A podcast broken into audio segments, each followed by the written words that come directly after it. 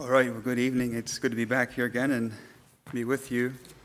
The second evening of summer Bible school here at Weavertown, the congregation here. And um, so, just a few comments here up front. Um, I felt I was maybe unduly hard on certain people last evening on some of the things I said about the way the Anabaptists have messages and, and all of that. Um, I wasn't referring to anybody here, but maybe more in the, the area of overseas missions and things like that, where I think our messages may be kind of mixed and um, not, not the way they should be. In fact, I appreciate what's shared here. I think the pastors do a wonderful job of preparation and study and bring good, meaningful sermons. Uh, I just, I'm just going to say this. Was, we were blessed at this congregation recently to be taught on spiritual gifts. And I can honestly say, as I sat and listened to Dave uh, delineate on some of the characteristics that are associated to certain gifts, I think I understood myself maybe for the first time ever. And I just want you to know I appreciate um, what goes, what's said here, and I wasn't being hard on anybody. I felt some of the things were harsh I had said in regards to the, uh, the teaching that goes on in the Anabaptist circles, and I'm sorry if I hurt anybody's feelings.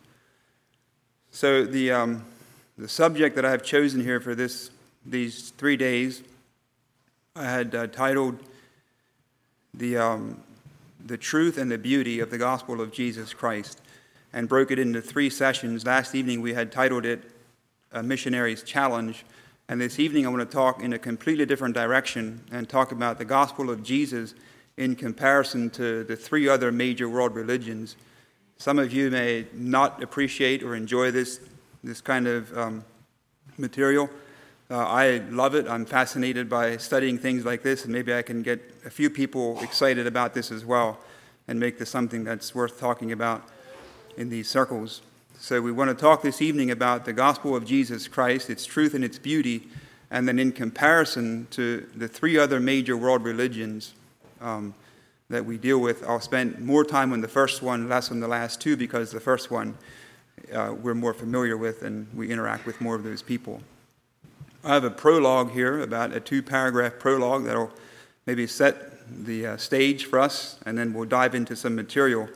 So, um, maybe about three or four minutes just of reading in the opening thesis or prologue. And here's what I have written For the, mass, for the vast majority of people who have grown up in Christian homes and Christian communities, the dual concepts of God's existence and God as creator have never been in question. These doctrines are ingrained into young minds by loving parents dedicated to teaching their children the truth about God, His creation, and His ways. As a result, vibrant Christian communities have sprung up where one can easily see the love of Christ in motion. Here we see homes, schools, and entire communities exemplifying, exemplifying true faith in God as Christians live out deeply rooted convictions in both word and deed. This is the upside, this is the positive. There is, however, a downside to believing something solely on a prescriptive basis. And what I mean by that is customs and beliefs that are prescribed by parents, church, and culture. So there's a downside to believing something solely on a prescriptive basis rather than searching out a belief for oneself. Being introduced to God at a young age is wonderful and has produced many a stellar Christian. However, in isolation, it can leave a person ill equipped to present and defend his faith in God to those of another faith. There are millions of people in this world who weren't raised in Christian homes and communities. There are also millions quite committed to religions extremely different to the Christian faith. For a Christian to hoist the Bible and declare that God exists because the Bible says so may work very well within a protected Christian community, but will most likely get that same Christian laughed out of every secular institution, mosque, and temple in this world. So, how do you and I, how do you and I intend to verbally prove and defend God's existence and to share the gospel truth to this kind of person. And I know, and you know as well as I do, that Christian love is probably our most important witness. Our, our love and kindness to those of another faith is one of our strongest witnesses. But I'm going to not go in that direction this evening, but talk mostly how do we defend our belief with words and thinking and thoughts like that? How do we defend our belief over and against those of different faith? Um, in the realm of thought or using words and arguments. Now, just for a clarification, I probably hold um, to the doctrine of inspiration and inerrancy as strong as any person in here. I, I don't question the Bible's authenticity, its truth, and any of that. It's inspired, it's inerrant, and I accept that wholeheartedly. But I like to know why I hold to those views. I don't just want to accept it because I was told to. Let me just read this clarification. The age old question of whether the Bible is true until proven false or false unless proven true is clearly in view here. As one committed to the Christian faith, I hold to the first premise, namely that the Bible is true unless proven false, thereby placing the burden of proof onto the unbeliever. This means that raising a Bible and declaring that God exists because the Bible says so is a valid saying to me, for after all, by what higher authority can the Bible be evaluated and judged? Although many a skeptic, listen, I want you to get to this last paragraph. This is going to tie into what Chris was saying. Although many a skeptic will declare that the New Testament, the life of Jesus, they'll declare this as false until proven true by external and extra biblical sources that validate the scriptures, the truth is the most reliable source material from antiquity in regards to the historicity of first century Palestine, including the life of Jesus, is the New Testament. And that's actually what measures all the rest of history from that era. It's the New Testament is the most authoritative document we have from first century Palestine. So, how do we prove our faith or interact with people of different beliefs to us? The current world population stands at about 7.9 billion people strong. About 7.9 billion people alive across the globe currently. Uh, estimated one third are Christian and we'll leave aside whether they're nominal or blood washed Christians, but one third Christian, about one fourth are Muslim, and there's about one billion Hindus, and they're concentrated mostly in the land of India. 530 million Buddhists. After that, you have Sikhism, Jainism, Judaism, and a lot of other smaller religions. Many of their tenets are actually very similar. So, the three major religions after Christianity are Islam, Hindu, and Buddhist if I'm not mistaken. So I'd like to examine the three major world religions from three vantage points. We'll look at all three of them from three different vantage points. We'll look at them from an historical perspective and from what I'm going to call a philosophical. I'll explain that term in a minute. And the last one I struggled with, but I, I called it a theological perspective. But rather, I think it's more of a felt need. How does this religion minister to the, the, the heart cry of humans? Does it, does it meet my needs, my spiritual hungers? How does it minister on, on a felt need, a day to day basis? And it has to be ministered from God, not just some made up, but it has to be theological. So, number one, histor- uh, historical. Can they be proven through history? Secondly, uh, philosophical. Do they bear logic? And thirdly, do they provide comfort to our soul? um, in the early years of the 1800s, just after the French Revolution, there was a famous French war general by the name of Napoleon. Does that ring a bell? The French war general by the name of Napoleon, who was just wreaking havoc throughout Europe. He had conquered most of the countries and the lands in Europe, and there was one final, I guess you call it the bastion of unconquered strength in Europe, and that was the land of the country of England. In 1815, Napoleon set his, light, set his sights on England to conquer this last bastion of strength. So the English general who was um, appointed to go and fight Napoleon was a, a, general by the name of Wellington, the Duke of Wellington. And he took his army from England and marched towards Napoleon, and they met at a place called Waterloo, which is present day Belgium. And a fierce battle ensued between the two armies. And the people back in England had no idea what was happening in the battle until um, one day, on a rocky coastline in England, there was a kind of protected bay with rocky, mountainous tree, uh, trees, mountains on the sides, and beyond that was the ocean. They'd seen the silhouette of a, an enormous uh, man of war, a British warship out in the ocean. In and out of the fog, they could see it coming closer to land. And when the warship came fairly close, to the people on shore, they seen it was flashing a message with Morse code and lights. And as they watched, the message flashed and it said, Wellington defeated. And then the fog rolled in from the mountains, the ship was obscured, and they couldn't see it anymore. The people of England went back and sat in their homes in absolute despair, um, dreading the thought of being taken over by the French, by a ruthless general like Napoleon. Just hold that, hold that thought for a minute. When we talk about other religions and worldviews, I think that God has left himself a witness within every other faith in this world. He does never leave himself without a witness, but there's something about himself that's hidden and tucked inside. But God never lets a person believe in something that's false without a specter of doubt. There's just a specter of doubt. What happened when the ship sent the signal in to the coastline in England is the fog had rolled in before the message was fully read. What it actually said was Wellington defeated the enemy. That was the full message. It makes you think of the disciples of Jesus the day he was crucified. They too didn't understand the full message. So, the full message Wellington defeated the enemy. And I think that even though other religions may have hints of God, because you see, in, in other beliefs, you have all of these things. You have this quest for piety, longing for cleansing and forgiveness.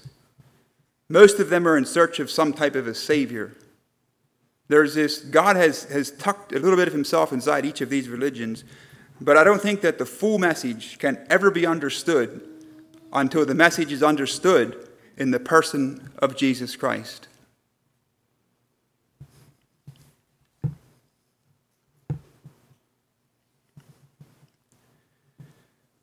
All right, uh, we're going to look at three major world religions from three perspectives. And uh, let's just look at this word philosophical first so we don't confuse ourselves. Um, it has two definitions. The first definition for philosophical is to be lackadaisy or careless, have a careless attitude. A person may say, Well, you know, my $3,000 dog ran away, but oh well, it may come back one day. Just be lackadaisical and philosophical. The second definition, the one we're using tonight, is pertaining to the realm of thought, in contrast to the realm of physics. It's the realm of thought, thinking. Some things we can understand and figure out just by thinking. Uh, no tangible evidence is needed, no historical proof. It's just we do it up here. If I were to tell you that I can go to that wall anytime I want and draw for you a perfectly square circle, you immediately know it's not true. It's philosophical. It, it, it doesn't bear logic. It's self defeating. The statement that there's no such thing as absolute truth assumes that that statement is absolutely true. It's self defeating. It's philosophical. So there's lots of things that we can understand and figure out just in the realm of thought. Some statements appear to be self defeating, but they need to be given the benefit of an explanation. Um, we hear statements sometimes that were sermons, and we end up thinking, okay, so he said we're not saved by works, but if we don't have works, we're not saved. And it, it sounds confusing, but it should be given the benefit of an explanation. And a person can unpack that, and it makes sense. Ali Dashti, who was a, a brilliant Islamic scholar, wrote a book that he entitled 23 Years The Life of Prophet Muhammad. He was actually a devoted Muslim, and he wrote a book, a scathing critique of, of Islam and the Prophet. He wanted the book to be released uh, posthumously after he was gone because he knew he'd be in trouble. But the book was released, or it was slipped to a printer somehow while he was alive, and he disappeared. He's gone. Uh, no one knows where he is. We can only imagine what happened to him. In the book, uh, 23 years, he wrote this about the Quran. He was a devout Muslim. In order for the Quran to make sense, the Quran is Islam's holy book. In order for the Quran to make sense, one would have to dismantle and then reconstruct all the laws of logic and grammar.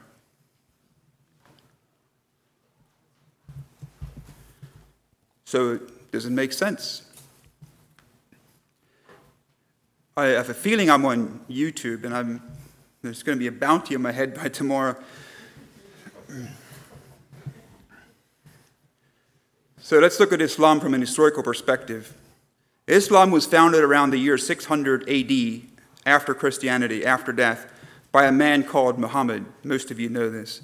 At 25 years old, he married a wealthy widow who was 40 years old at that time. Her name was Khadijah. When he was 40 years old, he was alone in a cave when he heard voices. He believed they were the voice of the devil and went back terrified to his wife until she reassured him it was the voice of a God and told him to go back and hear the voice again. And that began the revelation of the Quran. It's widely believed and even accepted by Muslim scholars that Muhammad was actually illiterate and used a scribe. So let's look at some of the uh, historical problems that Islam has in comparison to Christianity. Islam was propagated by the sword. In other words, it was enforced upon people across lands. And if you didn't convert, they often killed you. Christianity, by contrast, spread like an uncontrollable fire. It couldn't be contained. It couldn't be contained and stopped. If you read some of the atrocities committed by Muhammad and his soldiers, there's one incident in a place, I think it's in modern day Medina, uh, against the Jewish group called the Khorazis, where 700 Jews refused to convert to Islam and subsequently dug their own grave and were killed. It was propagated by the sword, whereas Christianity spread like uncontrollable fire. Um, Islam claims to be the fastest growing religion in the world, but I'll say it's probably because it's the fastest growing enforced religion in the world. If you're born in, in, Malaysia or Indonesia, you have to be a Muslim. There's not even the freedom to convert without going to a tribunal, and you won't be given the, the freedom to convert. So it's the fastest growing enforced religion in the world. There's no freedom to disbelieve. The second historical problem that Islam has well, think about it like this there was one commonality that all of the major people groups had in the era that Islam was born. You had the Romans, the Greeks, the Christians, the Jews, all had one thing in common, even some of the barbarians. What was it that they all had in common? They all had religious identity. All of them had their own set of gods and their own set of religions and so forth. Who was the one people group that didn't have religious identity? The Arabs. The Arabs. Do you think that bothered them? Of course, it bothered them. So that's one uh, historical problem that they have. They were the only people group in that era with no religious identity. They were a people in quest of a God. The God of the Bible is a God in quest of people. In fact, the Bible says He's a God who pursues sinners, and that Jesus came to seek and to save that which was lost. Look at the enormous contrast between the, the beginnings of Christianity and Islam. The third historical problem that they have is that it's the, they're the only historians of that era, and they, they have writings from that time. They're the only historians of that era who deny that Jesus of Nazareth died on a cross. They do not accept that Jesus died on a cross. In fact, in Surah 4 157, that would be like chapter 4 157 of their book, they say this And for their saying, talking about the Jews, the Muslims talking about the Jews, for their saying, Indeed, we have killed the Messiah, Jesus, the son of Mary, the messenger of Allah, and they did not kill him, nor did they crucify him, but another was made to resemble him there. And indeed, those who differ over it are in doubt about it. They have no knowledge of it except the following of assumption and they did not kill him for certain. They're the only historians from that era who deny that Jesus of Nazareth died on a cross. The Greek historians, the Roman historians, the Jewish historians, the Christian historians, they all agree, writing independently, that Jesus died on a cross. So historically, historically, the Quran is false. It's false. The next problem that they have with, with his, historical, I'm going to run out of time really fast, is the, the fallacy of an abrogation. An abrogation simply means a later and a fuller revelation. In, in other words, we knew something here, but something came along later and overtook that knowledge. So it's a later and a fuller revelation, an abrogation.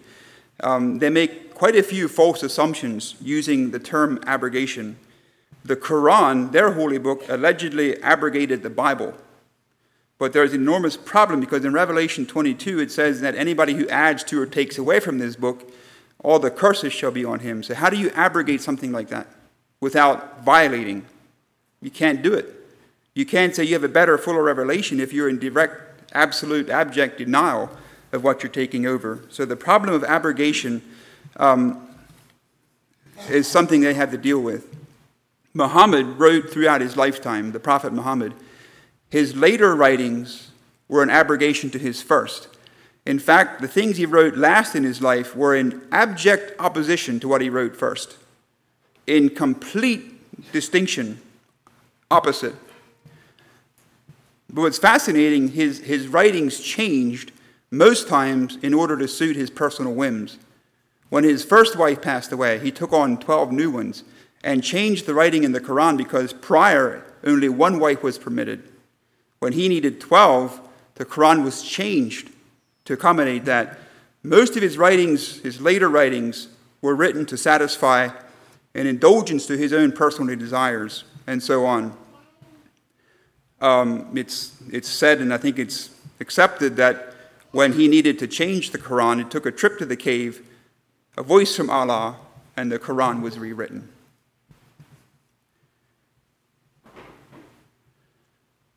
Compare that to the originality of the Bible, where you have 66 books, probably about 40 authors, depending on Hebrews, um, written from three different continents over the span of 1,500 years. Many authors didn't even know each other.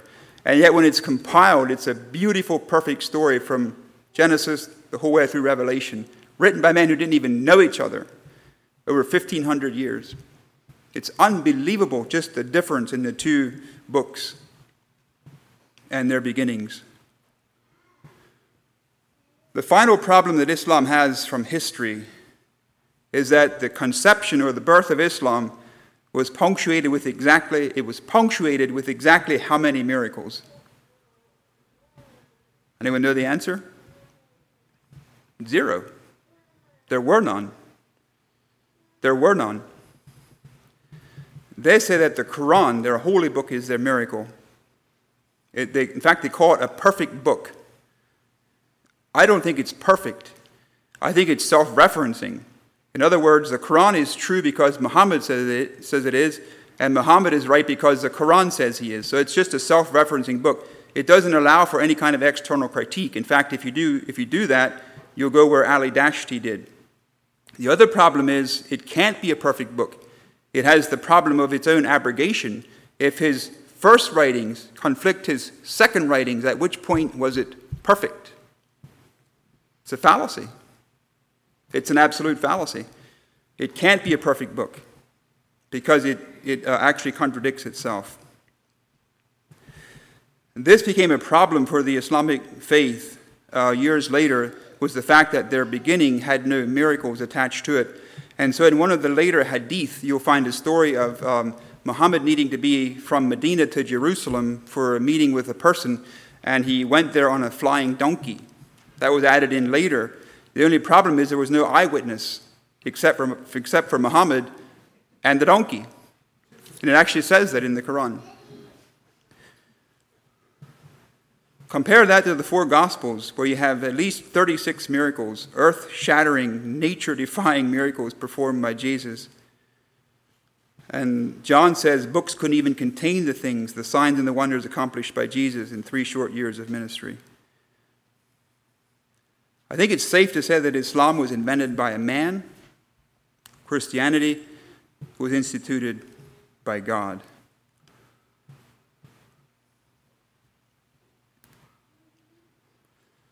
So now we'll move to the what I'm going to call the philosophical problems with Islam, where, with Islam, where we can just know by thinking that it can't be true, just in the realm of thought. I think I've probably talked about some of this here before, but I'll go through it again. I remember talking about this in a certain sermon here in something about creation. So, the triune God of the Bible versus a monad God of the Quran. The God of the Bible is a trinity, where it's Father, Son, and Holy Spirit. It's one essence, one substance, one being, but three personalities and three roles within the triune God. The Quran clearly, clearly states Allah as a monad, as a one sole indivisible being. He's just one. And they're very careful with that. They do not accept any kind of trinity. Their God is one sole indivisible being. Both the Bible would attribute creation to God. In Genesis 1, it says, In the beginning, God created. In the Quran, in, in uh, Surah 25 2 and 25 59, it, it talks clearly that Allah is creator, has created all things and placed order within his creation.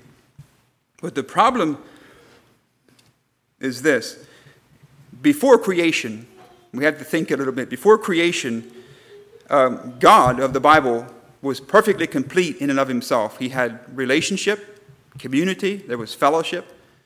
Everything he needed for a meaningful existence was right there. He only created because he chose to, not because he had to, but because he wanted to. So he had a perfect, meaningful existence. He had fellowship, relationship, community, all of those things. But uh, Allah was completely alone before creation. So he had more or less a meaningless existence. There was no community, no conversation, no relationship, there was nothing. His, his existence was meaningless until he created. And um, he created humans. And that gave him, I guess, in some sense, relationship and, all, and fellowship and all of that. But since he has to rely on humans, which are fallible, which are imperfect, that leaves him as a still imperfect being. He's not perfect in and of himself. He relies on fallible humanity for his completion and his perfection. Whereas the God of the Bible was perfect and whole in and of himself in the Trinity. Another thing that's fascinating is the Quran, although they insist that Allah is monad, he is one indivisible being, the Quran often refers to Allah in the plural, which is strange. It's just a contradiction. All right, the next one is um, what I'm going to call the non similarities of Allah, the non similarities. In 2011, a debate between a brilliant Islamic scholar, Abdullah Kunde, and a Christian apologist, James White, took place in Sydney, Australia. The debate was entitled, Can God Become a Man? And that's actually a really good thing to watch if you want to watch something interesting. Um, I would encourage to, to go to YouTube and watch that. Between Abdullah Kunde and James White, Can God Become a Man? In the beginning of the, of the debate, Kunde kept referring or kept quoting the Quran and he kept saying, There is nothing similar to his similarities, speaking of Allah.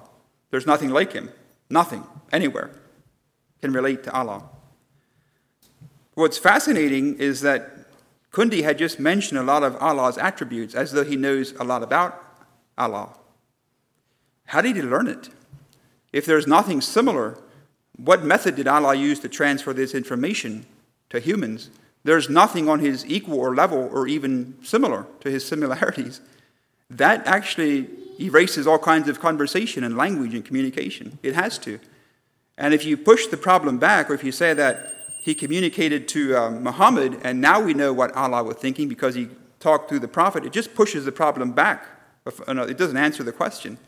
If there's nothing similar to Allah, how do we know that? How did we learn that? How did he communicate that? Because there's no language if there's nothing similar. Compare that to the God of the Bible, where the Christian worldview, on the other hand, has no dilemma since, as we know, God became flesh and dwelt among us through the incarnation of Jesus, and we beheld him full of grace and truth, says the scripture.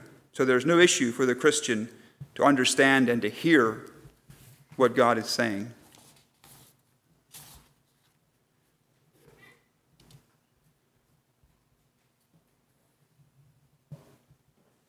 I'll get about halfway through. I'm sorry, I thought I'd go through faster, but I'll just do one more and then maybe I can finish up another time. And maybe this doesn't interest too many people here either, but I, I find it extremely fascinating. studying some of these things and just underscoring again the truth in the gospel of Jesus and the truth of the Christian Bible.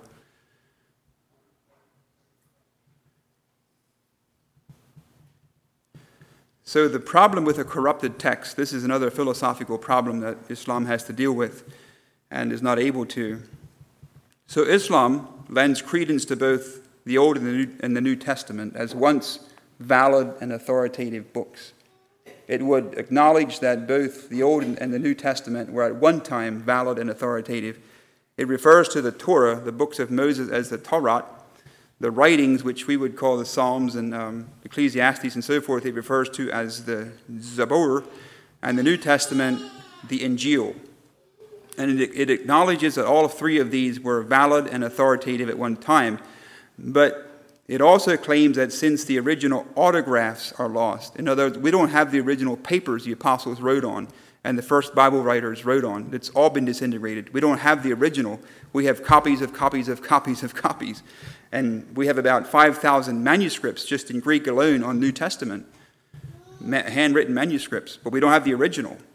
So the, the Muslim will tell you that since we don't have the original autograph, we only have copies of copies. And in the 5,000 copies of New Testament manuscripts, there's over 400,000 variations, textual variations. It's something the Christian has to grapple with. They say since the original is lost, what we have is corrupt. It's been corrupted and changed. And the Quran must overtake that, it must abrogate that and take it over. But what's the problem with saying something is corrupt or imperfect? What's the philosophical problem with that claim? You have to have the original to prove something as being non original. It's, it's like child's play. You have to have the original. You can't say something imperfect unless you have a good idea or have access to the perfect. So for them to claim that our writings are corrupted means they have access to the uncorrupted. They'd have to have, but they don't. They just like to say it's corrupted. So some of these things can be turned in their head pretty fast. Um, me just one thought there. C.S. Lewis would, I think, put this as straightforward as anybody. He says a man cannot call a line crooked unless he has some idea of a straight one.